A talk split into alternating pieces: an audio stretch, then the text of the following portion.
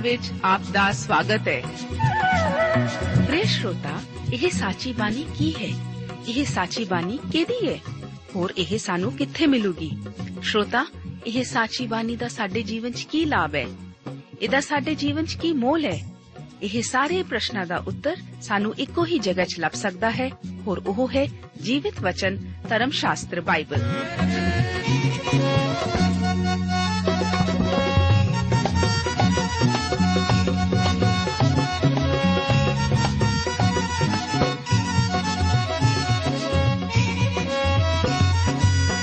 ਧਰਮ ਸ਼ਾਸਤਰ ਬਾਈਬਲ। ਉਹੀ ਜੀਵਿਤ ਵਚਨ ਦਾ ਅਸੀਂ ਇਸ ਕਾਰਜਕ੍ਰਮ ਵਿੱਚ ਅਧਿਐਨ ਕਰਾਂਗੇ।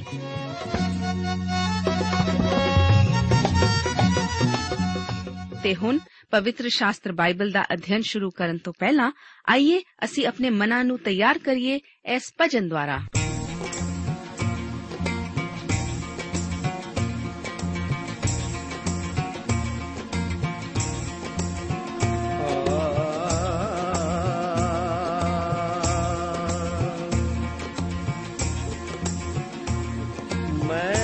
ਮਨ ਦਾ ਬਾਪ ਖੁਦਾ ਤਾਈ।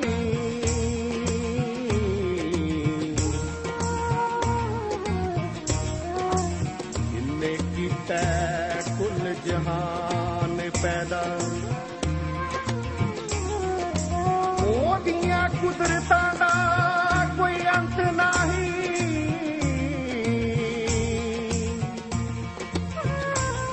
ਆਪਣੀ ਸੂਰਤ ਤੇ ਕੀਤਾ ਇਨਸਾਨ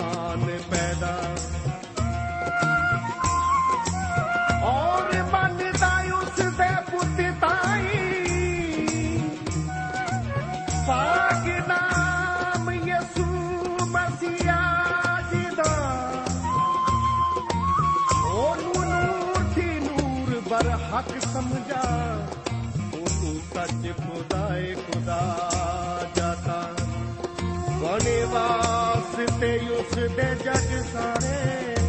ਉਹਦੇ ਰਾਈ ਹੋਇਆ ਏ ਕਰ ਸਾਰਾ ਉਹ ਤਾਂ ਕੁਝ ਤੋਂ ਨਾਲ ਖੁਦਾ ਦੇ ਸੀ। ਅਤੇ ਰਹੇਗਾ ਸਦਾ ਖੁਦਾ ਸੱਚਾ। ਅਸਾਂ ਯਿਸੂ ਦਾ ਦਵਾਰਾ ਨਹੀਂ ਨੂੰ ਛੱਡਣਾ। ਅਸਾਂ ਯਿਸੂ ਦਾ ਦਵਾਰਾ ਨਹੀਂ ਨੂੰ ਛੱਡਣਾ। ਜ਼ਮਾਨਾ ਪਾਵੇ ਕੁਛ ਕਰ ਲੈ। ਅਸਾਂ ਯਿਸੂ ਦਾ ਦਵਾਰਾ ਨਹੀਂ ਨੂੰ ਛੱਡਣਾ। ਅਸਾਂ ਯਿਸੂ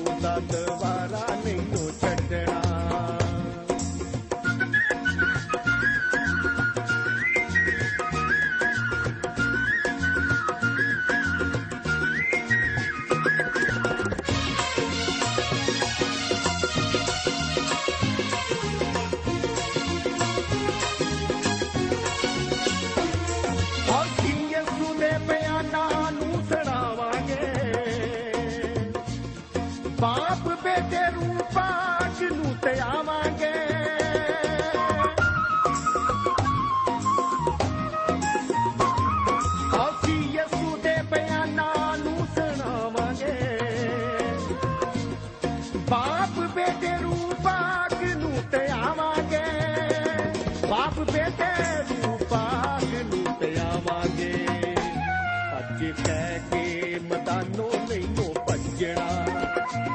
ਸੱਚ ਕਹਿ ਕੇ ਮਦਾਨੋ ਨਹੀਂ ਭੱਜਣਾ।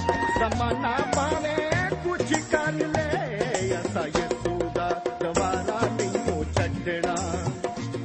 ਅਸਾਂ ਯਿਸੂ ਦਾ ਦਵਾਰਾ ਨਹੀਂ ਛੱਡਣਾ।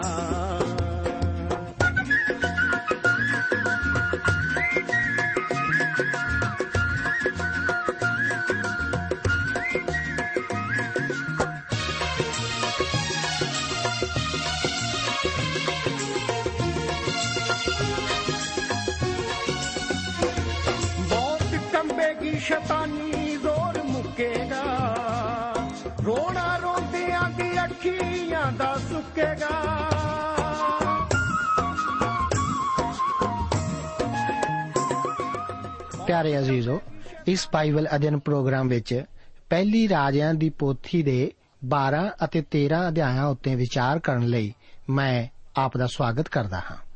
12 ਅਧਿਆਇ ਵਿੱਚ ਮੁੱਖ ਵਿਸ਼ਾ ਰਾਜ ਵਿੱਚ ਫੁੱਟ ਪੈਣਾ ਹੈ। 12 ਅਧਿਆਏ ਵਿੱਚ ਸੁਲੇਮਾਨ ਦਾ ਪੁੱਤਰ ਰਹੋਬੋਆਮ ਉਸ ਦੀ ਰਾਜ ਗੱਦੀ ਉੱਤੇ ਬੈਠ ਜਾਂਦਾ ਹੈ।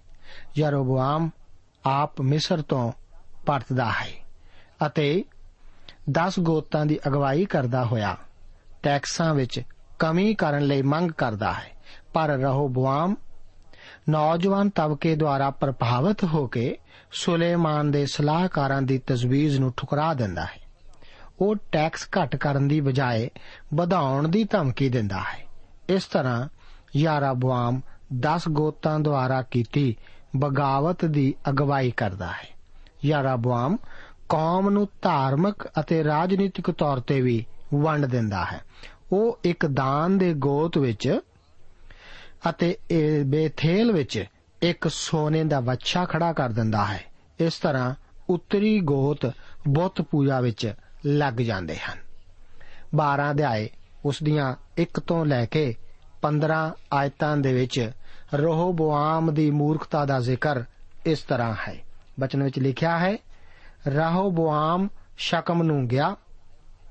ਕਿਉਂ ਜੋ ਸਾਰਾ ਇਸਰਾਇਲ ਉਸ ਨੂੰ ਪਾਤਸ਼ਾਹ ਬਣਾਉਣ ਲਈ ਸ਼ਕਮ ਵਿੱਚ ਆਇਆ ਹੋਇਆ ਸੀ। ਫਿਰ ਐਉਂ ਹੋਇਆ ਕਿ ਜਦ ਨਵਾਟ ਦੇ ਪੁੱਤਰ ਯਾਰਾਬੁਆਮ ਨੇ ਜਿਹੜਾ ਅਜੇ ਤੀਕ ਮਿਸਰ ਵਿੱਚ ਸੀ, ਇਹ ਸੁਣਿਆ ਕਿਉਂ ਜੋ ਸੁਲੇਮਾਨ ਪਾਤਸ਼ਾਹ ਦੇ ਅੱਗੋਂ ਨੱਠ ਗਿਆ ਸੀ ਅਤੇ ਯਾਰਾਬੁਆਮ ਮਿਸਰ ਵਿੱਚ ਜਾ ਵਸਿਆ ਸੀ। ਉਹਨਾਂ ਨੇ ਉਸ ਨੂੰ ਸੱਦ ਘੱਲਿਆ ਤਾਂ ਯਾਰਾਬੁਆਮ ਨੇ ਇਸਰਾਇਲ ਦੀ ਸਾਰੀ ਸਭਾ ਦੇ ਨਾਲ ਆ ਕੇ ਰਹਬੁਆਮ ਨਾਲ ਗੱਲ ਕੀਤੀ ਕਿ ਤੁਹਾਡੇ ਪਿਤਾ ਨੇ ਸਾਡੇ ਜੂਲੇ ਨੂੰ ਕਰੜਾ ਕੀਤਾ ਹੋਇਆ ਸੀ। ਸੋ ਹੁਣ ਤੁਸੀਂ ਆਪਣੇ ਪਿਤਾ ਦੀ ਉਸ ਕਰੜੀ ਟਹਿਲ ਨੂੰ ਅਤੇ ਉਸ ਭਾਰੀ ਜੂਲੇ ਨੂੰ ਜੋ ਸਾਡੇ ਉੱਤੇ ਦੇ ਰੱਖਿਆ ਹੈ, ਹੌਲਾ ਕਰੋ। ਤਾਂ ਅਸੀਂ ਤੁਹਾਡੀ ਟਹਿਲ ਕਰਾਂਗੇ। ਤਾਂ ਉਸ ਉਹਨਾਂ ਨੂੰ ਆਖਿਆ, ਤੁਸੀਂ ਹੁਣ ਤਾਂ ਤਿੰਨਾਂ ਦਿਨਾਂ ਲਈ ਚਲੇ ਜਾਓ, ਫੇਰ ਮੇਰੇ ਕੋਲ ਆਇਓ। ਤਾਂ ਲੋਕ ਚਲੇ ਗਏ। ਫਿਰ ਰਹਬੁਆਮ ਪਾਦਸ਼ਾਹ ਨੇ ਉਹਨਾਂ ਬਜ਼ੁਰਗਾਂ ਨਾਲ ਸਲਾਹ ਕੀਤੀ, ਜਿਹੜੇ ਉਸ ਦੇ ਪਿਤਾ ਸੁਲੇਮਾਨ ਦੇ ਸਨਮੁਖ ਜਦ ਉਹ ਜਿਉਂਦਾ ਸੀ, ਖਲੋਤੇ ਰਹਿੰਦੇ ਸਨ। ਤੁਸੀਂ ਮੈਨੂੰ ਕੀ ਸਲਾਹ ਦਿੰਦੇ ਹੋ ਜੋ ਮੈਂ ਇਹਨਾਂ ਲੋਕਾਂ ਨੂੰ ਇਸ ਗੱਲ ਦਾ ਉੱਤਰ ਦਿਆਂ? ਤਾਂ ਉਹ ਉਸ ਨੂੰ ਬੋਲੇ ਕਿ ਅੱਜ ਦੇ ਦਿਨ ਜੇ ਤੂੰ ਇਹਨਾਂ ਲੋਕਾਂ ਦਾ ਸੇਵਕ ਬਣੇਗਾ ਅਤੇ ਉਹਨਾਂ ਦੀ ਸੇਵਾ ਕਰੇਗਾ ਤੇ ਉਹਨਾਂ ਨੂੰ ਮਿੱਠੇ ਬੋਲਾਂ ਨਾਲ ਉੱਤਰ ਦੇਵੇਂਗਾ, ਤਾਂ ਉਹ ਸਦਾ ਲਈ ਤੇਰੇ ਟਹਿਲੂਏ ਹੋ ਜਾਣਗੇ। ਪਰ ਉਸ ਨੇ ਉਹਨਾਂ ਬਜ਼ੁਰਗਾਂ ਦੀ ਸਲਾਹ ਨੂੰ ਛੱਡ ਦਿੱਤਾ, ਜਿਹੜੀ ਉਹਨਾਂ ਨੇ ਉਸ ਨੂੰ ਦਿੱਤੀ ਸੀ, ਅਤੇ ਉਹਨਾਂ ਸ਼ੋਕਰਿਆਂ ਤੋਂ ਜਿਹੜੇ ਉਸ ਦੇ ਲੰਗੋਟੀਏ ਯਾਰ ਸਨ ਅਤੇ ਉਸ ਦੇ ਸਨਮੁਖ ਖਲੋਤੇ ਰਹਿੰਦੇ ਸਨ, ਸਲਾਹ ਲਈ। ਉਸ ਉਹਨਾਂ ਨੂੰ ਆਖਿਆ, ਤੁਸੀਂ ਮੈਨੂੰ ਕੀ ਸਲਾਹ ਦਿੰਦੇ ਹੋ ਕਿ ਅਸੀਂ ਉਹਨਾਂ ਲੋਕਾਂ ਨੂੰ ਉਸ ਗੱਲ ਦਾ ਉੱਤਰ ਦੇਵੀਏ, ਜਿਹੜੀ ਉਹਨਾਂ ਨੇ ਮੈਨੂੰ ਆਖੀ ਕਿ ਸਾਡੇ ਜੂਲੇ ਨੂੰ ਹੌਲਾ ਕਰੋ, ਜਿਹੜਾ ਤੁਹਾਡੇ ਪਿਤਾ ਨੇ ਸਾਡੇ ਉੱਤੇ ਰੱਖਿਆ ਹੋਇਆ ਹੈ? ਤਾਂ ਉਹ ਸ਼ੋਕਰੇ ਜਿਹੜੇ ਉਸ ਦੇ ਲੰਗੋਟੀਏ ਯਾਰ ਸਨ, ਉਹਨੂੰ ਬੋਲੇ ਕਿ ਤੂੰ ਉਹਨਾਂ ਲੋਕਾਂ ਨੂੰ ਜਿਹੜੇ ਐਵੇਂ ਬੋਲਦੇ ਹਨ ਕਿ ਤੁਹਾਡੇ ਪਿਤਾ ਨੇ ਸਾਡੇ ਜੂਲੇ ਨੂੰ ਭਾਰੀ ਕੀਤਾ ਹੋਇਆ ਸੀ, ਤੁਸੀਂ ਉਹਨੂੰ ਸਾਡੇ ਉੱਤੇ ਹੌਲਾ ਕਰੋ, ਤੂੰ ਉਹਨਾਂ ਨੂੰ ਐਵੇਂ ਬੋਲ ਕਿ ਮੇਰੀ ਚੀਚੀ ਮੇਰੇ ਪਿਤਾ ਦੇ ਲੱਕ ਨਾਲੋਂ ਮੋਟੀ ਹੈ। ਜੇ ਮੇਰੇ ਪਿਤਾ ਨੇ ਤੁਹਾਡੇ ਉੱਤੇ ਭਾਰਾ ਜੂਲਾ ਦਿੱਤਾ ਹੋਇਆ ਸੀ, ਤਾਂ ਮੈਂ ਤੁਹਾਡੇ ਜੂਲੇ ਨੂੰ ਹੋਰ ਭਾਰਾ ਕਰਾਂਗਾ। ਮੇਰੇ ਪਿਤਾ ਨੇ ਤੁਹਾਨੂੰ ਕੋਟਲਿਆਂ ਨਾਲ ਫੰਡਿਆ ਸੀ। ਮੈਂ ਤੁਹਾਨੂੰ ਬਿਸ਼ੂਆਂ ਵਾਲੇ ਕੋਟਲਿਆਂ ਨਾਲ ਫੰਡਾਂਗਾ ਸੋ ਯਾਰਾਬੁਆਮ ਅਤੇ ਸਾਰੇ ਲੋਕ ਤੀਜੇ ਦਿਨ ਰਹਬੁਆਮ ਕੋਲ ਆਏ। ਜਿਵੇਂ ਪਾਦਸ਼ਾਹ ਨੇ ਉਹਨਾਂ ਨਾਲ ਗੱਲ ਕੀਤੀ ਸੀ ਕਿ ਤੁਸੀਂ ਤੀਜੇ ਦਿਨ ਨੂੰ ਮੇਰੇ ਕੋਲ ਆਇਓ। ਤਾਂ ਪਾਦਸ਼ਾਹ ਨੇ ਉਹਨਾਂ ਲੋਕਾਂ ਨੂੰ ਕੌੜਾ ਜਿਹਾ ਉੱਤਰ ਦਿੱਤਾ ਅਤੇ ਉਹਨਾਂ ਬਜ਼ੁਰਗਾਂ ਦੀ ਸਲਾਹ ਨੂੰ ਜਿਹੜੀ ਉਹਨਾਂ ਨੇ ਉਸ ਨੂੰ ਦਿੱਤੀ, ਛੱਡ ਦਿੱਤਾ। ਅਤੇ ਸ਼ੋਕਰਿਆਂ ਦੀ ਸਲਾਹ ਦੇ ਅਨੁਸਾਰ ਉਹ ਉਹਨਾਂ ਨੂੰ ਬੋਲਿਆ, ਭਈ ਮੇਰੇ ਪਿਤਾ ਨੇ ਤਾਂ ਤੁਹਾਡੇ ਉੱਤੇ ਭਾਰਾ ਜੂਲਾ ਦਿੱਤਾ, ਪਰ ਮੈਂ ਤੁਹਾਡੇ ਜੂਲੇ ਦਾ ਭਾਰ ਹੋਰ ਵਧਾਵਾਂਗਾ। ਮੇਰੇ ਪਿਤਾ ਨੇ ਤੁਹਾਨੂੰ ਕੋਟਲਿਆਂ ਨਾਲ ਫੰਡਿਆ, ਪਰ ਮੈਂ ਤੁਹਾਨੂੰ ਬਿਸ਼ੂਆਂ ਵਾਲੇ ਕੋਟਲਿਆਂ ਨਾਲ ਫੰਡਾਂਗਾ। ਇਉਂ ਪਾਤਸ਼ਾਹ ਨੇ ਲੋਕਾਂ ਦੀ ਨਾ ਸੁਣੀ। ਕਿਉਂ ਜੋ ਇਹ ਯਹੋਵਾ ਦੀ ਵੱਲੋਂ ਸੀ, ਭਈ ਉਹ ਆਪਣੇ ਉਸ ਵਚਨ ਨੂੰ, ਜਿਹੜਾ ਯਹੋਵਾ ਨੇ ਸ਼ਿਲੋਨੀ ਅਹਈਆ ਦੇ ਰਾਹੀਂ ਨਬਾਟ ਦੇ ਪੁੱਤਰ ਯਾਰਾਬਵਾਮ ਨੂੰ ਆਖਿਆ ਸੀ, ਪੂਰਾ ਕਰੇ। ਸੁਲੇਮਾਨ ਬਹੁਤ ਭਾਰੀ ਖਰਚ ਕਰਕੇ ਉਹ ਸਾਰੀ ਦੇ ਕੰਮਾਂ ਨੂੰ ਜਾਰੀ ਰੱਖਦਾ ਰਿਹਾ ਸੀ। ਉਸ ਦੀ ਮੌਤ ਤੋਂ ਬਾਅਦ ਲੋਕਾਂ ਨੂੰ ਆਪਣੇ ਘਰ ਘਟ ਕਰਨ ਲਈ ਪੁੱਛਿਆ। ਅੱਜ ਵੀ ਸਰਕਾਰਾਂ ਇਹੋ ਜਿਹੀਆਂ ਹੀ ਹਨ। ਸੁਲੇਮਾਨ ਦੇ ਦਿਨਾਂ ਵਿੱਚ ਵੀ ਇਹੋ ਹੀ ਸਮੱਸਿਆ ਸੀ। ਉਹ ਉਸਾਰੀ ਕਰਦਾ ਗਿਆ ਅਤੇ ਟੈਕਸ ਵਧਾਉਂਦਾ ਗਿਆ। ਲੋਕਾਂ ਲਈ ਸਰਕਾਰ ਬਹੁਤ ਮਹਿੰਗੀ ਪੈ ਰਹੀ ਸੀ। ਹੁਣ ਰਹੋਬੁਆਮ ਕੋਲ ਟੈਕਸਾਂ ਨੂੰ ਘਟਾ ਕੇ ਆਪਣੇ ਆਪ ਨੂੰ ਪ੍ਰਸਿੱਧ ਕਰਨ ਦਾ ਮੌਕਾ ਸੀ। ਇਸ ਤਰ੍ਹਾਂ ਕਰਨ ਨਾਲ ਲੋਕ ਉਸ ਦੇ ਹਮਾਇਤੀ ਹੋ ਸਕਦੇ ਸਨ। ਰਹੋਬੋਆਮ ਆਪਣੇ ਸਲਾਹਕਾਰਾਂ ਦੀ ਮੀਟਿੰਗ ਸੱਦਦਾ ਹੈ। ਇਹ ਲੋਕ ਉਸ ਦੇ ਪਿਤਾ ਸੁਲੇਮਾਨ ਦੇ ਵੀ ਸਲਾਹਕਾਰ ਰਹਿ ਚੁੱਕੇ ਸਨ।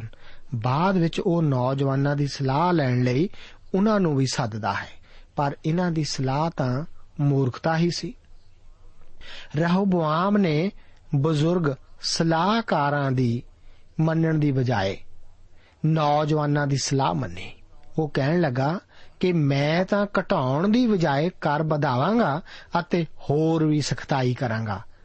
16 ਤੋਂ ਲੈ ਕੇ 19 ਆਇਤਾਂ ਵਿੱਚ ਯਾਰੋਬੋਆਮ ਦੇ ਇਸਰਾਇਲ ਦਾ ਰਾਜਾ ਬਣਨ ਦਾ ਅਤੇ ਰਾਜ ਵਿੱਚ ਫੁੱਟ ਪੈਣ ਦਾ ਜ਼ਿਕਰ ਇਸ ਤਰ੍ਹਾਂ ਹੈ।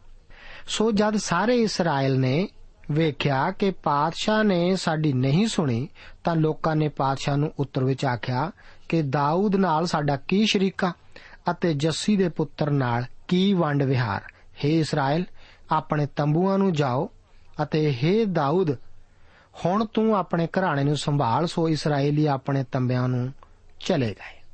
ਪਰ ਉਹ ਇਸرائیਲੀ ਜਿਹੜੇ ਯਹੂਦਾ ਦੇ ਸ਼ਹਿਰਾਂ ਵਿੱਚ ਵਸਦੇ ਸਨ, ਉਹਨਾਂ ਉੱਤੇ ਰਹਬੋਆਮ ਰਾਜ ਕਰਦਾ ਸੀ। ਫਿਰ ਰਹਬੋਆਮ ਪਾਦਸ਼ਾਹ ਨੇ ਅਦੋਰਾਮ ਨੂੰ ਘੱਲਿਆ, ਜਿਹੜਾ ਬੇਗਾਰੀਆਂ ਉੱਤੇ ਸੀ।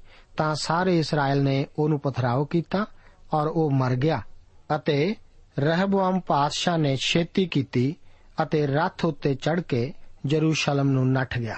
ਸੋ ਇਸਰਾਇਲ ਅੱਜ ਦੇ ਦਿਨ ਤੀਕ ਦਾਊਦ ਦੇ ਘਰਾਣੇ ਤੋਂ ਆਕੀ ਹੈ। ਇਹੋ ਹੀ ਤਾਂ ਬਗਾਵਤ ਹੈ।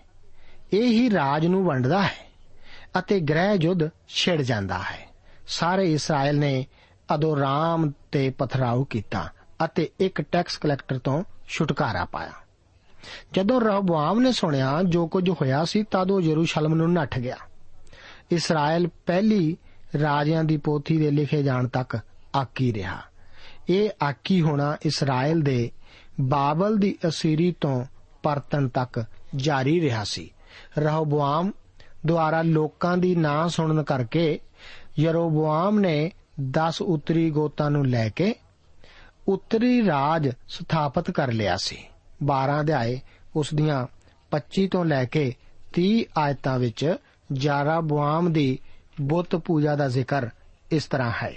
ਤਾਂ ਯਾਰਾਬੋਆਮ ਨੇ ਅਫਰਾਈਮ ਪਹਾੜ ਵਿੱਚ ਸ਼ਕਮ ਨੂੰ ਬਣਾਇਆ ਅਤੇ ਉਹਦੇ ਵਿੱਚ ਵਸਿਆ ਅਤੇ ਉੱਥੋਂ ਜਾ ਕੇ ਪਨੂਏਲ ਨੂੰ ਬਣਾਇਆ। ਤਾਂ ਯਾਰਾਬੋਆਮ ਨੇ ਆਪਣੇ ਮਨ ਵਿੱਚ ਆਖਿਆ, ਹੁਣ ਰਾਜਾ ਦਾਊਦ ਦੇ ਘਰਾਣੇ ਵੱਲ ਮੁੜ ਜਾਵੇਗਾ। ਜੇ ਕਦੀ ਇਹ ਲੋਕ ਯਰੂਸ਼ਲਮ ਨੂੰ ਯਹੋਵਾ ਦੇ ਭਵਨ ਵਿੱਚ ਬਲੀ ਚੜਾਉਣ ਨੂੰ ਜਾਣ, ਤਾਂ ਉਹਨਾਂ ਲੋਕਾਂ ਦੇ ਮਨ ਆਪਣੇ ਸਵਾਮੀ ਦੀ ਵੱਲ, ਅਰਥਾਤ ਯਹੂਦਾ ਦੇ ਪਾਤਸ਼ਾਹ ਰਹਬੋਆਮ ਵੱਲ ਫਿਰ ਜਾਣਗੇ ਅਤੇ ਉਹ ਮੈਨੂੰ ਮਾਰ ਸੁੱਟਣਗੇ ਅਤੇ ਯਹੂਦਾ ਦੇ ਪਾਤਸ਼ਾਹ ਰਹਬੋਆਮ ਵੱਲ ਮੁੜ ਜਾਣਗੇ। ਇਸ ਉੱਤੇ ਪਾਤਸ਼ਾਹ ਨੇ ਸਲਾਹ ਕਰਕੇ ਸੋਨੇ ਦੇ ਦੋ ਵੱਛੇ ਬਣਾਏ ਅਤੇ ਉਹਨਾਂ ਲੋਕਾਂ ਨੂੰ ਆਖਿਆ ਕਿ ਯਰੂਸ਼ਲਮ ਨੂੰ ਚੜਨਾ ਤੁਹਾਡਾ ਵਾਧੂ ਹੀ ਹੈ। ਵੇਖ हे ਇਸਰਾਇਲ, ਆਪਣੇ ਦੇਵਤੇ ਜਿਹੜੇ ਤੈਨੂੰ ਮਿਸਰ ਦੇਸ਼ ਤੋਂ ਕੱਢ ਲਿਆਏ, ਤਾਂ ਉਸਨੇ ਇੱਕ ਬੈਤਲ ਵਿੱਚ ਟਿਕਾਇਆ ਅਤੇ ਦੂਜਾ ਦਾਨ ਵਿੱਚ ਰੱਖ ਦਿੱਤਾ। ਪਰ ਇਹ ਕੰਮ ਇੱਕ ਪਾਪ ਹੋ ਗਿਆ, ਕਿਉਂ ਜੋ ਲੋਕ ਦਾਨ ਤੀਕ ਉਸ ਦੇ ਅੱਗੇ ਪੂਜਾ ਕਰਨ ਲਈ ਗਏ। ਯਾਰਾਬੁਆਮ ਨੇ ਦੋ ਸੋਨੇ ਦੇ ਵੱਛੇ ਬਣਾਏ। ਇੱਕ ਬੈਤਲ ਵਿੱਚ ਟਿਕਾਇਆ ਅਤੇ ਦੂਜਾ ਦਾਨ ਵਿੱਚ ਰੱਖ ਦਿੱਤਾ। ਇਹ ਪੂਜਾ ਕਰਨ ਵਾਸਤੇ ਲੋਕਾਂ ਲਈ ਰੱਖੇ ਗਏ ਸਨ, ਤਾਂ ਕਿ ਲੋਕਾਂ ਨੂੰ ਬੰਦਗੀ ਕਰਨ ਲਈ ਜਰੂਸ਼ਲਮ ਨੂੰ ਨਾ ਜਾਣਾ ਪਵੇ। ਇਸ ਤਰ੍ਹਾਂ ਰਾਜ ਉੱਤਰੀ ਅਤੇ ਦੱਖਣੀ ਰਾਜ ਵੱਲੋਂ ਵੰਡਿਆ ਜਾਂਦਾ ਹੈ। ਹੁਣ ਵੰਡੇ ਹੋਏ ਰਾਜ ਦੀ ਲਿਖਤ ਬਾਰੇ ਅਸੀਂ ਵੇਖਾਂਗੇ। ਅੱਗੇ ਪਹਿਲੀ ਅਤੇ ਦੂਸਰੀ ਰਾਜਾਂ ਦੀ ਪੋਥੀ ਵਿੱਚ ਇਸਰਾਇਲ ਅਤੇ ਯਹੂਦਾ ਦੇ ਇਤਿਹਾਸ ਨੂੰ ਕਿਸੇ ਹੱਦ ਤੱਕ ਵੱਖਰਿਆਂ ਵੱਖਰਿਆਂ ਪੇਸ਼ ਕਰਨ ਦੀ ਵਿਧੀ ਅਪਣਾਈ ਗਈ ਹੈ। ਪਰ ਯਹੂਦਾ ਦਾ ਰਾਜ ਇਸਰਾਇਲ ਨਾਲੋਂ ਅੱਗੇ ਨਿਕਲ ਜਾਂਦਾ ਹੈ। ਇਸ ਸਮੇਂ ਦੇ ਦੌਰਾਨ ਲਗਭਗ ਸਾਰੇ ਨਵੀਆਂ ਨੇ ਅਸੀਰੀ ਤੋਂ ਬਾਅਦ ਦੇ ਨਵੀਆਂ ਨੂੰ ਛੱਡ ਕੇ ਭਵਿੱਖਬਾਣੀ ਕੀਤੀ ਸੀ। ਇਸ ਸਮੇਂ ਦੇ ਸਮਕਾਲੀ ਰਾਜਿਆਂ ਅਤੇ ਨਵੀਆਂ ਦਾ ਚਾਰਟ ਤਿਆਰ ਕਰਨਾ ਇੱਕ ਬਹੁਤ ਹੀ ਠੀਕ ਵਿਚਾਰ ਆਪ ਵਾਸਤੇ ਹੋਵੇਗਾ। ਇਸ ਤਰ੍ਹਾਂ ਹੁਣ ਅਸੀਂ ਪਹਿਲੀ ਰਾਜਿਆਂ ਦੀ ਪੋਥੀ ਦੇ 12 ਅਧਿਆਏ ਦੇ ਅੰਤ ਵਿੱਚ ਆ ਪਹੁੰਚੇ ਹਾਂ। ਰਹੋਬਾਮ ਦਾਊਦ ਦੀ ਅੰਸ਼ ਵਿੱਚੋਂ ਦੱਖਣੀ ਰਾਜ ਦਾ ਰਾਜਾ ਹੈ। ਯਾਰਾਬੁਆਮ ਉੱਤਰੀ ਰਾਜ ਦਾ ਰਾਜਾ ਹੈ। ਜਿਵੇਂ ਕਿ ਆਪਨੇ ਦੇਖਿਆ ਹੈ ਕਿ ਉਸਨੇ ਦੋ ਵੱਛੇ ਬਣਾਏ ਅਤੇ ਇੱਕ ਬੈਤੇਲ ਵਿੱਚ ਅਤੇ ਦੂਸਰਾ ਦਾਨ ਵਿੱਚ ਟਿਕਾਇਆ। ਤਾਂ ਲੋਕਾਂ ਨੂੰ ਯਰੂਸ਼ਲਮ ਵਿੱਚ ਪਰਮੇਸ਼ਵਰ ਜੋ ਹੋਵਾ ਦੀ ਬੰਦਗੀ ਕਰਨ, ਉਸ ਦੇ ਮੰਦਰ ਵਿੱਚ ਕਰਨ ਲਈ ਨਾ ਜਾਣਾ ਪਵੇ। ਇਸ ਤਰ੍ਹਾਂ ਉਸਨੇ ਮੂਰਤੀ ਪੂਜਾ ਨੂੰ ਵਧਾਵਾ ਦਿੱਤਾ। ਇਸ ਤਰ੍ਹਾਂ ਫੁੱਟ ਪੈ ਗਈ, ਜੋ ਕਿ ਗ੍ਰਹਿ ਯੁੱਧ ਹੁਣ ਛਿੜ ਜਾਵੇਗਾ। ਇਹ ਉੱਤਰੀ ਰਾਜ ਦੇ ਅਸੀਰੀ ਵਿੱਚ ਜਾਣ ਤੱਕ ਜਾਰੀ ਰਹੇਗਾ। ਅੰਤ ਵਿੱਚ ਦੱਖਣੀ ਰਾਜ ਵੀ ਅਸੀਰੀ ਵਿੱਚ ਚਲਾ ਜਾਵੇਗਾ। ਇਹ ਇਸرائیਲੀ ਕੌਮ ਦੀ ਉਦਾਸੀ ਦਾ ਸਮਾਂ ਹੈ। ਇਹ ਸਾਡੇ ਸਭ ਵਾਸਤੇ ਤੇ ਸੰਸਾਰ ਦੀਆਂ ਆਧੁਨਿਕ ਸਰਕਾਰਾਂ ਵਾਸਤੇ ਕਈ ਸਬਕ ਸਿਖਾਉਂਦਾ ਹੈ।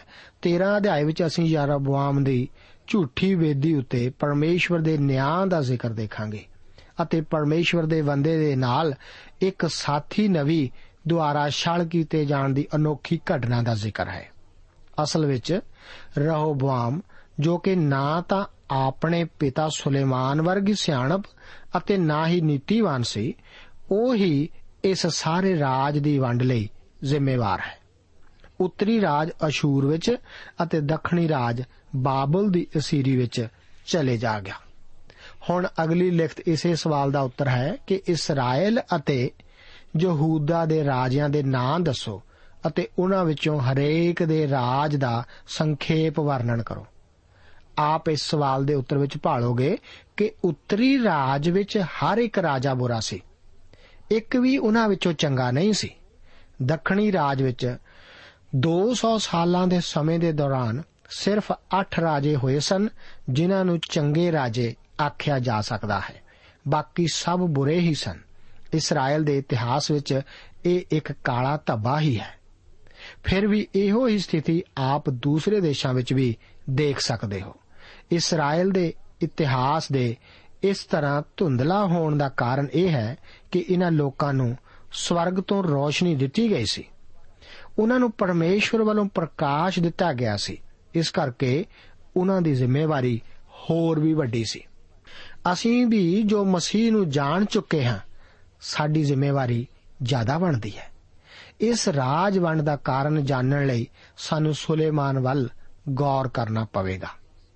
ਸੁਲੇਮਾਨ ਨੂੰ ਪਰਮੇਸ਼ਵਰ ਵੱਲੋਂ ਰਾਜ ਕਰਨ ਲਈ ਖਾਸ ਬੁੱਧ ਦਿੱਤੀ ਗਈ ਸੀ, ਪਰ ਇਹ ਬੁੱਧ ਉਸ ਦੇ ਵਿਅਕਤੀਗਤ ਜੀਵਨ ਵਿੱਚ ਦਾਖਲ ਨਹੀਂ ਸੀ ਹੋਈ, ਨਾ ਹੀ ਉਸ ਦੇ ਨਿੱਜੀ ਅਤੇ ਖਾਸ ਤੌਰ ਤੇ ਆਤਮਿਕ ਜੀਵਨ ਵਿੱਚ ਉਸ ਨੇ ਇਸ ਨੂੰ ਅਪਣਾਇਆ ਸੀ। ਉਹ ਕਦੇ ਵੀ ਝੂਠੀ ਧਾਰਮਿਕਤਾ ਤੋਂ ਵੱਖਰਾ ਨਹੀਂ ਸੀ ਹੋਇਆ। ਉਸ ਨੇ ਰਾਜਗੱਦੀ ਉੱਤੇ ਬੈਠਦੇ ਵਕਤ ਬੁੱਤ ਪੂਜਾ ਦੇ ਵਿਰੁੱਧ ਕੋਈ ਵੀ ਖਾਸ ਸਾਕਾਰਾਤਮਕ ਰੁਖ ਨਹੀਂ ਸੀ ਅਪਣਾਇਆ। ਫਿਰ ਉਹ ਖੁਸ਼ਹਾਲੀ ਦੇ ਚਿੰਨ੍ਹਾਂ ਮਗਰ ਲੱਗ ਤੁਰਿਆ। ਇਹ ਸਭ ਕੁਝ ਉਸ ਨੂੰ ਪਰਮੇਸ਼ਵਰ ਦੀ ਮਹਿਮਾ ਕਰਨ ਲਈ ਸੌਂਪਿਆ ਗਿਆ ਸੀ। ਉਸ ਦੀ ਗਵਾਹੀ ਦੇਣ ਅਤੇ ਉਸ ਨੂੰ ਪਿਆਰ ਕਰਨ ਵਾਸਤੇ। ਇਹ ਸੱਚਮੁੱਚ ਉਸ ਦੀ ਕਮਜ਼ੋਰੀ ਹੀ ਸੀ। ਕਹੌਤਾਂ ਦੀ ਪੋਥੀ ਉਸ ਦੀ ਬੁੱਧ ਨੂੰ ਅਤੇ ਉਪਦੇਸ਼ਕ ਦੀ ਪੋਥੀ ਉਸ ਦੀ ਮੂਰਖਤਾ ਨੂੰ ਪ੍ਰਗਟ ਕਰਦੀ ਹੈ। ਉਸ ਨੇ ਆਪਣੀਆਂ ਪਤਨੀਆਂ ਵਿੱਚ ਵਾਅਦਾ ਕੀਤਾ, ਪਰਮੇਸ਼ਵਰ ਇੱਕ ਤੋਂ ਵੱਧ ਔਰਤਾਂ ਨਾਲ ਵਿਆਹ ਰਚਾਉਣ ਨਾਲ ਸਹਿਮਤ ਨਹੀਂ। ਉਸ ਦਾ ਕਰੋਧ ਇਸ ਦੇ ਵਿਰੁੱਧ ਸੀ। ਦਿਲਚਸਪ ਗੱਲ ਤਾਂ ਇਹ ਹੈ ਕਿ ਅਨੈਤਿਕਤਾ ਤੇ ਝੂਠੀ ਧਾਰਮਿਕਤਾ ਹਮੇਸ਼ਾ ਇਕੱਠੀਆਂ ਹੀ ਚੱਲਦੀਆਂ ਹਨ। ਯੋਹੰਨਾ ਇਸ ਬਾਰੇ ਪਹਿਲੀ ਯੋਹੰਨਾ ਦੀ ਪੱਤਰੀ ਇੱਕ ਅਧਿਆਇ 6 ਆਇਤ ਵਿੱਚ ਆਖਦਾ ਹੈ ਕਿ ਜੇ ਅਸੀਂ ਆਖੀਏ ਭਈ ਸਾਡੀ ਉਹਦੇ ਨਾਲ ਸੰਗਤ ਹੈ ਅਤੇ ਚੱਲੀਏ ਹਨੇਰੇ ਵਿੱਚ ਤਾਂ ਅਸੀਂ ਝੂਠ ਮਾਰਦੇ ਹਾਂ ਅਤੇ ਸੱਤ ਉੱਤੇ ਨਹੀਂ ਚੱਲਦੇ। ਪਾਪ ਵਿੱਚ ਰਹਿੰਦਿਆਂ ਹੋਇਆਂ ਅਸੀਂ ਪਰਮੇਸ਼ਵਰ ਦੀ ਸੇਵਾ ਅਤੇ ਉਸ ਨਾਲ ਸੰਗਤ ਨਹੀਂ ਕਰ ਸਕਦੇ। ਆਪ ਆਪਣੇ ਆਲੇ ਦੁਆਲੇ ਦੇ ਲੋਕਾਂ ਨੂੰ ਮੂਰਖ ਬਣਾ ਸਕਦੇ ਹੋ। ਸੁਲੇਮਾਨ ਵੀ ਇੱਕ ਇਹੋ ਜਿਹਾ ਮਨੁੱਖੀ ਸੀ ਜੋ ਕਿ ਇੱਕ ਵੱਡੀ ਅਸਫਲਤਾ ਹੀ ਸੀ। ਬਾਈਬਲ ਧਰਮ ਸ਼ਾਸਤਰ ਵਿੱਚ ਦੋ ਵਿਅਕਤੀਆਂ ਦਾ ਜ਼ਿਕਰ ਹੈ, ਜਿਨ੍ਹਾਂ ਕੋਲ ਮਹਾਨ ਸਮਰੱਥਾ ਅਤੇ ਮੌਕੇ ਸਨ। ਇੱਕ ਸੀ ਸਮਸਨ ਅਤੇ ਦੂਸਰਾ ਸੀ ਸੁਲੇਮਾਨ। ਇਹ ਦੋਵੇਂ ਪਰਮੇਸ਼ਵਰ ਦੇ ਸਨਮੁਖ ਬੁਰੀ ਤਰ੍ਹਾਂ ਸਫਲ ਹੋਏ ਸਨ। ਉਪਦੇਸ਼ਕ ਦੀ ਪੋਥੀ ਦੇ ਦੋ ਅਧਿਆਇ ਉਸ ਦੀ 17 ਆਇਤ ਵਿੱਚ ਸੁਲੇਮਾਨ ਆਖਦਾ ਹੈ, ਸੋ ਮੈਂ ਜੀਉਣ ਤੋਂ ਅੱਕ ਗਿਆ, ਕਿਉਂ ਜੋ ਉਹ ਕੰਮ ਜੋ ਸੂਰਜ ਦੇ ਹੇਠ ਕੀਤਾ ਜਾਂਦਾ ਹੈ, ਮੈਨੂੰ ਮਾੜਾ ਲੱਗਾ। ਇਸ ਲਈ ਜੋ ਸਭ ਵਿਅਰਥ ਅਤੇ ਹਵਾ ਦਾ ਫੱਕਣਾ ਹੈ। ਮੈਂ ਆਪ ਨੂੰ ਦੱਸ ਦੇਵਾਂ ਕਿ ਇਸ ਸੰਸਾਰ ਦੀ ਧਨ ਦੌਲਤ ਅਤੇ ਪ੍ਰਾਪਤੀਆਂ ਨਾਸ਼ ਹੋਣ ਵਾਲੀ ਮਹਿਮਾ ਹੀ ਹਨ। ਰਾਜ ਦੀ ਫੁੱਟ ਦਾ ਕਾਰਨ ਸੁਲੇਮਾਨ ਦਾ ਪਾਪ ਹੀ ਸੀ। ਹੁਣ ਅਸੀਂ 13 ਅਧਿਆਇ ਵਿੱਚ ਦਾਖਲ ਹੁੰਦੇ ਹਾਂ। ਇਸ ਅਧਿਆਇ ਦਾ ਮੁੱਖ ਵਿਸ਼ਾ ਯਾਰਾਬਾਮ ਦੀ ਝੂਠੀ ਵੇਦੀ ਦੇ ਵਿਰੁੱਧ ਭਵਿੱਖਬਾਣੀ ਹੈ। ਇਹ 13 ਅਧਿਆਇ ਦੀ ਲਿਖਤ ਦੀ ਇਤਿਹਾਸ ਦਾ ਵਰਣਨ ਹੀ ਹੈ। ਅਸੀਂ ਦੇਖਦੇ ਹਾਂ ਕਿ ਯਾਰਾਬਾਮ ਜੋ ਕਿ ਹੁਣ ਰਾਜਗੱਦੀ ਉੱਤੇ ਬੈਠਿਆ ਸੀ, ਉਸ ਨੂੰ ਪਰਮੇਸ਼ਵਰ ਦੀ ਸੇਵਾ ਕਰਨ ਦਾ ਇੱਕ ਅਸਲੀ ਮੌਕਾ ਪ੍ਰਦਾਨ ਕੀਤਾ ਗਿਆ ਸੀ। ਫਿਰ ਵੀ ਉਹ ਡਰਦਾ ਸੀ ਕਿ ਇਹ 10 ਉਤਰੀ ਗੋਤ ਕਿਧਰੇ ਯਰੂਸ਼ਲਮ ਨੂੰ ਯਹੋਵਾ ਦੀ ਬੰਦਗੀ ਕਰਨ ਨਾ ਚਲੇ ਜਾਣ। ਇਸ ਨਾਲ ਦੋਵੇਂ ਰਾਜ ਇਕੱਠੇ ਹੋ ਸਕਦੇ ਹਨ। ਅਤੇ ਉਹ ਤਾਂ ਉਹਨਾਂ ਨੂੰ ਅੱਡ-ਅੱਡ ਰੱਖਣਾ ਚਾਹੁੰਦਾ ਸੀ। ਇਸੇ ਕਰਕੇ ਯਰਾਬੁਆਮ ਨੇ ਦੋ ਸੋਨੇ ਦੇ ਵੱਛੇ ਬਣਾ ਕੇ ਲੋਕਾਂ ਦੇ ਪੂਜਾ ਕਰਨ ਲਈ ਇੱਕ ਸਾਮਰੀਆ ਅਤੇ ਦੂਜਾ ਬੈਤਲ ਵਿੱਚ ਰੱਖ ਦਿੱਤੇ। 13 ਅਧਿਆਏ ਉਸ ਦੀਆਂ 1 ਤੋਂ ਲੈ ਕੇ 10 ਆਇਤਾਂ ਵਿੱਚ ਗੌਰ ਕਰਨਾ ਬਹੁਤ ਦਿਲਚਸਪ ਹੈ। ਜਦੋਂ ਜੋਸਈਆ ਰਾਜ ਕਰਦਾ ਸੀ, ਇਹ ਤਾਂ 300 ਸਾਲ ਬਾਅਦ ਰਾਜਾ ਹੋਣ ਵਾਲਾ ਸੀ, ਪਰ ਨਬੀ ਉਸ ਦਾ ਜ਼ਿਕਰ ਹੁਣ ਹੀ ਕਰ ਰਿਹਾ ਹੈ। ਉਸ ਨੇ ਉਹਨਾਂ ਪੰਜ ਵੇਦਾਰੀਆਂ ਵਿੱਚੋਂ ਇੱਕ ਦੀ ਅਗਵਾਈ ਕੀਤੀ ਸੀ, ਜੋ ਕਿ ਰਾਜਿਆਂ ਦੇ ਸਮੇਂ ਦੇ ਦੌਰਾਨ ਲਿਆਂਦੀਆਂ ਗਈਆਂ ਸਨ। ਇਹਨਾਂ ਦਾ ਜ਼ਿਕਰ ਰਾਜਿਆਂ ਦੀ ਪੋਥੀ ਵਿੱਚ ਨਾ ਹੋ ਕੇ ਇਤਿਹਾਸ ਦੀ ਪੋਥੀ ਵਿੱਚ ਹੈ। ਬੇਦਾਰੀ ਹਮੇਸ਼ਾ ਪਰਮੇਸ਼ਵਰ ਵੱਲੋਂ ਹੀ ਆਉਂਦੀ ਹੈ। ਮਨੁੱਖਾਂ ਤਾਂ ਗਿਣਤੀਆਂ ਵਿੱਚ ਰੁਕੀ ਰੱਖਦਾ ਹੈ। ਪਰ ਉਸ ਲਈ ਅਸਲੀ ਬਦਲੇ ਹੋਏ ਲੋਕਾਂ ਦੀ ਗਿਣਤੀ ਕਰਨਾ ਅਸੰਭਵ ਹੈ। ਪਰਮੇਸ਼ਵਰ ਹੀ ਦਿਲਾਂ ਨੂੰ ਜਾਣਨ ਵਾਲਾ ਹੈ। ਪਰਮੇਸ਼ਵਰ ਦਾ ਨਬੀ ਇਸ ਵੇਦੀ ਦੇ ਵਿਰੁੱਧ ਭਵਿੱਖਬਾਣੀ ਕਰਦਾ ਹੈ ਕਿ ਪਰਮੇਸ਼ਵਰ ਇੱਕ ਮਨੁੱਖ ਨੂੰ ਖੜਾ ਕਰਨ ਜਾ ਰਿਹਾ ਹੈ, ਜੋ ਕਿ ਇਸ ਤਰ੍ਹਾਂ ਦੀਆਂ ਵੇਦੀਆਂ ਦਾ ਨਾਸ਼ ਕਰ ਦੇਵੇਗਾ। ਯੋਸਈਆ ਹੀ ਉਹ ਮਨੁੱਖ ਸੀ ਜੋ ਇਸ ਕੰਮ ਨੂੰ ਪੂਰਾ ਕਰੇਗਾ। ਯਾਰਾਬਾਮ ਉਸ ਸਮੇਂ ਬੇਦੀ ਦੇ ਕੋਲ ਹੀ ਸੀ ਜਦੋਂ ਪਰਮੇਸ਼ਵਰ ਦੇ ਬੰਦੇ ਨੇ ਇਹ ਭਵਿੱਖਬਾਣੀ ਕੀਤੀ ਸੀ। ਉਹ ਸੋਨੇ ਦੇ ਵੱਛੇ ਅੱਗੇ ਇੱਕ ਬਲੀ ਚੜਾ ਰਿਹਾ ਸੀ। ਜਦੋਂ ਪਰਮੇਸ਼ਵਰ ਦਾ ਬੰਦਾ ਆਖ ਚੁੱਕਾ, ਤਦ ਯਾਰਾਬਾਮ ਨੇ ਆਪਣਾ ਹੱਥ ਉਸ ਨੂੰ ਪਾਇਆ। ਉਹ ਤਾਂ ਆਖ ਰਿਹਾ ਸੀ ਕਿ ਉਹਨੂੰ ਫੜ ਲਓ। ਉਹ ਛੱਡਿਆ ਅਤੇ ਵੱਢਿਆ ਜਾਵੇਗਾ। ਜਦੋਂ ਉਸਨੇ ਪਰਮੇਸ਼ਵਰ ਦੇ ਬੰਦੇ ਵੱਲ ਆਪਣੀ ਬਾਹ ਚੁੱਕੀ, ਉਹ ਸੁੱਕ ਗਈ। ਹੁਣ ਰਾਜਾ ਆਪਣੀ ਬੋਲੀ ਬਦਲ ਲੈਂਦਾ ਹੈ। ਅਤੇ ਪਰਮੇਸ਼ਵਰ ਦੇ ਬੰਦੇ ਨੂੰ ਆਖਦਾ ਹੈ ਕਿ ਉਹ ਪਰਮੇਸ਼ਵਰ ਤੋਂ ਆਪਣੀ ਬਾਹ ਚੰਗੀ ਹੋਣ ਲਈ ਪ੍ਰਾਰਥਨਾ ਕਰੇ। ਰਾਜੇ ਦੀ ਬਾਹ ਠੀਕ ਹੋ ਗਈ ਅਤੇ ਇਸ ਦੇ ਸਿੱਟੇ ਵਜੋਂ ਉਹ ਆਖਦਾ ਹੈ ਕਿ हे ਪਰਮੇਸ਼ਵਰ ਦੇ ਬੰਦੇ, ਮੇਰੇ ਘਰ ਚੱਲ ਅਤੇ ਉਹ ਉਸ ਨੂੰ ਇਨਾਮ ਦੇਣਾ ਚਾਹੁੰਦਾ ਹੈ। ਪਰ ਪਰਮੇਸ਼ਵਰ ਦਾ ਬੰਦਾ ਬੁਰਾਈ ਅਤੇ ਬੁੱਤ ਪੂਜਾ ਨਾਲ ਸਮਝੌਤਾ ਨਹੀਂ ਕਰੇਗਾ। ਇਹ ਬਹੁਤ ਹੀ ਗੌਰ ਕਰਨ ਦੇ ਯੋਗ ਹੈ। ਸਾਨੂੰ ਇਸ ਬਾਰੇ ਬੜੇ ਸਾਫ਼ ਤੌਰ ਤੇ ਇਮਾਨਦਾਰੀ ਨਾਲ ਵਰਤਾਓ ਕਰਨ ਦੀ ਜ਼ਰੂਰਤ ਹੈ। ਮੇਰੇ ਦੋਸਤ, ਜੇਕਰ ਆਪ ਨਹੀਂ ਜਾਣਦੇ ਕਿ ਕੋਈ ਸੰਸਥਾ ਪਰਮੇਸ਼ਵਰ ਦੇ ਵਚਨ ਦਾ ਪ੍ਰਚਾਰ ਕਰਦੀ ਹੈ ਜਾਂ ਨਹੀਂ, ਉਸ ਲਈ ਦੇਣ ਤੋਂ ਪਹਿਲਾਂ ਕੋਖ ਕਰੋ। ਪਰਮੇਸ਼ਵਰ ਆਪ ਨੂੰ ਇਸ ਲਈ ਜ਼ਿੰਮੇਵਾਰ ਠਹਿਰਾਏਗਾ। ਜਿਸ ਜਵਾਨੇ ਵਿੱਚ ਅਸੀਂ ਰਹਿ ਰਹੇ ਹਾਂ, ਇਹ ਇੱਕ ਸੱਚਮੁੱਚ ਬੁਰਾ ਜ਼ਮਾਨਾ ਹੈ। ਯਾਰਾਬਾਮ ਦੇ ਦਿਨ ਵੀ ਇਹੋ ਜਿਹੇ ਹੀ ਸਨ। ਇਸੇ ਕਰਕੇ ਇਹ ਨਵੀਂ ਰਾਜੇ ਦੇ ਨਾਲ ਭੋਜਨ ਕਰਨ ਨਹੀਂ ਸੀ ਜਾ ਰਿਹਾ। ਉਸਨੇ ਉਸ ਨਾਲ ਸ਼ਾਮਲ ਹੋਣ ਤੋਂ ਇਨਕਾਰ ਕਰ ਦਿੱਤਾ। ਪਰ ਅਗਲੀਆਂ ਕੁਝ ਆਇਤਾਂ ਵਿੱਚ ਅਸੀਂ ਦੇਖਾਂਗੇ ਕਿ ਉਹ ਇੱਕ ਹੋਰ ਨਵੀ ਦੁਆਰਾ ਪਰਮੇਸ਼ਵਰ ਦੀ ਉਲੰਘਣਾ ਕਰਨ ਲਈ ਛਲਿਆ ਗਿਆ ਸੀ ਅਤੇ ਉਸ ਨੂੰ ਇਸ ਦਾ ਫਲ ਵੀ ਭੁਗਤਣਾ ਪਿਆ ਸੀ। ਮੇਰੇ ਦੋਸਤ ਜਦੋਂ ਪਰਮੇਸ਼ਵਰ ਦੀ ਕਲੀਸਿਆ ਅੱਜ ਕੱਲ ਸੰਸਾਰਿਕ ਗੱਲਾਂ ਨਾਲ ਸਾਰੀ ਤਰ੍ਹਾਂ ਦੇ ਸਮਝੌਤੇ ਕਰਦੀ ਹੈ, ਇਸ ਤੋਂ ਪਰਮੇਸ਼ਵਰ ਦੀਆਂ ਨਾਸਾਂ ਵਿੱਚ ਬਦਬੂ ਹੀ ਫੈਲਦੀ ਹੈ। ਸਾਨੂੰ ਸੁਚੇਤ ਹੋਣ ਦੀ ਲੋੜ ਹੈ। 33 ਅਤੇ 34 ਆਇਤਾਂ ਦੇ ਵਚਨ ਇਸ ਪ੍ਰਕਾਰ ਹਨ। ਇਸ ਗੱਲ ਦੇ ਪਿੱਛੋਂ ਵੀ ਯਾਰੋਬਾਮ ਆਪਣੇ ਬੁਰੇ ਰਾਹ ਤੋਂ ਨਾ ਮੁੜਿਆ ਸਗੋਂ ਸਾਰੇ ਲੋਕਾਂ ਵਿੱਚੋਂ ਉੱਚੇ ਥਾਵਾਂ ਲਈ ਜਾਜਕ ਫੇਰ ਰੱਖ ਲੈ। ਜਿਸ ਕਿਸੇ ਨੂੰ ਚਾਹਿਆ ਉਸ ਨੇ ਉਸ ਨੂੰ ਥਾਪ ਦਿੱਤਾ ਤਾਂ ਜੋ ਉਹ ਉੱਚੀਆਂ ਥਾਵਾਂ ਦਾ ਜਾਜਕ ਬਣ ਜਾਵੇ। ਇਸ ਗੱਲ ਤੋਂ ਇਹ ਯਾਰਾਬਾਮ ਦਾ ਪਾਪ ਹੋਇਆ, ਜੋ ਉਸ ਦੇ ਮਿਟਾਉਣ ਅਤੇ ਧਰਤੀ ਤੋਂ ਨਾਸ ਹੋਣ ਦਾ ਕਾਰਨ ਬਣਿਆ। ਆਪ ਸੋਚਦੇ ਹੋਵੋਗੇ ਕਿ ਸ਼ਾਇਦ ਜੋ ਅਨੁਭਵ ਯਾਰਾਬਾਮ ਨੇ ਪਰਮੇਸ਼ਵਰ ਦੇ ਬੰਦੇ ਤੋਂ ਹਾਸਲ ਕੀਤਾ ਸੀ, ਉਸ ਦੁਆਰਾ ਉਹ ਬਦਲ ਗਿਆ ਹੋਵੇਗਾ। ਉਸ ਦੀ ਬਾਹ ਸੁੱਕ ਗਈ ਸੀ, ਉਹ ਵੀ ਚੰਗੀ ਕੀਤੀ ਗਈ ਸੀ। ਪਰ ਕੀ ਆਪ ਸੋਚਦੇ ਹੋ? ਕਿ ਉਹ ਬਦਲਿਆ? ਪਰਮੇਸ਼ਵਰ ਨੇ ਜੋ ਵੀ ਪ੍ਰਕਾਸ਼ ਸਾਨੂੰ ਦਿੱਤਾ ਹੈ, ਉਸ ਲਈ ਸਾਨੂੰ ਜ਼ਿੰਮੇਵਾਰ ਵੀ ਠਹਿਰਾਉਂਦਾ ਹੈ। ਧੋਖਾ ਨਾ ਖਾਓ, ਜੋ ਕੁਝ ਕੋਈ ਵਿਜੇਗਾ, ਸੋਈ ਉਹ ਵੱਡੇਗਾ ਵੀ। ਪ੍ਰਭੂ ਆਪ ਨੂੰ ਅੱਜ ਦੇ ਇਹਨਾਂ ਵਚਨਾਂ ਨਾਲ ਅਸੀਸ ਦੇਵੇ। ਜੈ ਮਸੀਹ ਦੀ।